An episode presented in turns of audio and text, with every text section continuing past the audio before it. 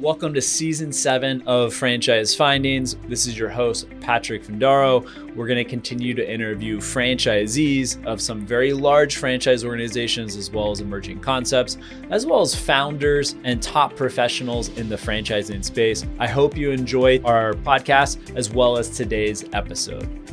You have Patrick Findaro here, co founder at Vetted Biz. In today's video, we're going to go through some of the advantages as well as the disadvantages of owning a franchise business. As a refresher, a franchise is a business where there's an independent party known as a franchisee that buys into an existing business venture from a franchisor and opens up their own location. So essentially, you as a franchisee are renting the license to operate your own franchise business in a certain uh, location or a certain market. Let's explore the pros and cons of going forward with a franchise investment. So, advantages of a franchise little to no industry experience necessary. There's a lot of people that leave finance jobs, tech jobs, big corporate jobs to go work at a roofing business, go work in uh, real estate property management, go work in fast food, tons of different industries that are well suited for franchising as well as business ownership. On our channel, there's a ton of inspiring stories of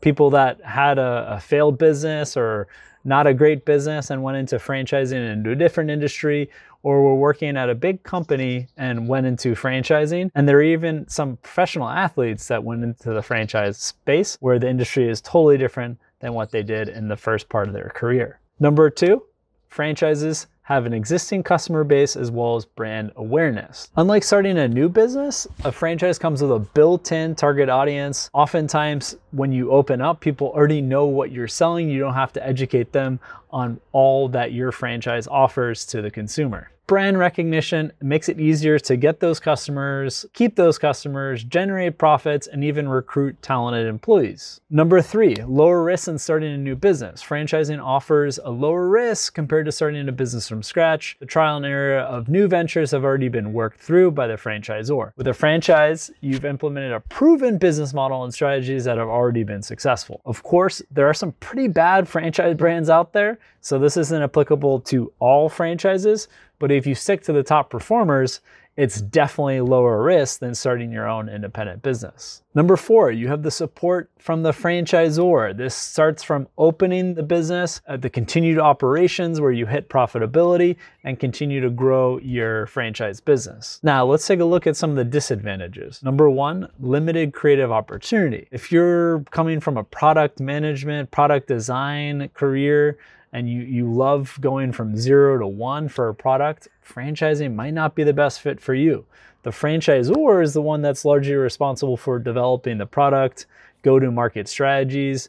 There are different inputs on, on the marketing side that the franchisee can suggest, but generally it's going to be the franchisor dictating the best ways to develop a product, go to market, and, and then to sell that product. So if you're a creative type, franchising might not be a good option for you. Number two, most franchise systems require you to at least share your, your top line revenue 99% plus of franchises are going to require that because they're getting a royalty, which is a percentage of, of your sales in most cases. Also, many franchise systems will require you to show your full P&L or at least indicators like what's your operating profit, what's your gross profit. So if you're pretty private about your financials, franchising might not be a good fit. Number three, pretty varied levels of support when you go franchise by franchise. There's some franchisors that are effectively going to bring you the lead uh, other franchisors that give you a signed customer and you just have to service that customer and train the employees and cultivate the relationship with the customer,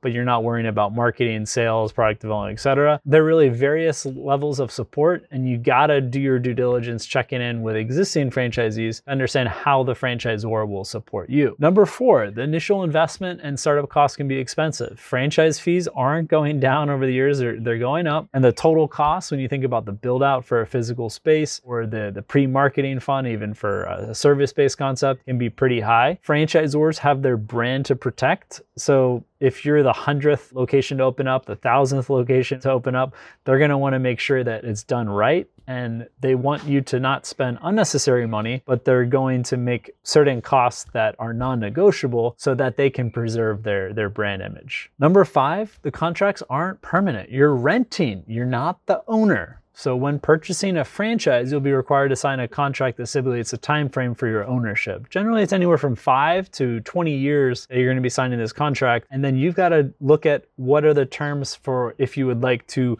renew the contract, if you would like to transfer to someone else and, and sell the business. There are some uncertainties in terms of what to do at the end of the contract, but be sure to look at that legal agreement and talk to ideally some former franchisees to see if they sold the business for a profit. Number six, and the final disadvantage, you have less individual control. While you're your own boss as a franchisee, you don't have as much control as starting your own independent business. Franchisors have strict rules in place to promote consistency across all their franchise locations. This includes aspects such as opening hours, products, holidays, vendors that you can use, storefront layout. There's some items that are going to be non negotiable if you decide to go with a franchise investment. And there you have it the advantages and disadvantages of owning a franchise. It's essential to carefully consider these criteria before you invest in a franchise. Franchising can provide a, an amazing opportunity for those that are looking to get into a new industry, change their career, benefit from an existing customer base, receive support from an experienced franchisor. However, it comes with downsides as we discussed, limiting creativity. You got to share your financials, open up the books of the business, as well as individual control of your business. Remember, every business venture is going to have their advantages and disadvantages, pros and cons, and we have to look at it in the whole. If you're interested in exploring more franchises, business opportunities, I recommend you subscribe to our YouTube channel at Vetted Biz. Thanks so much for watching, and until next time.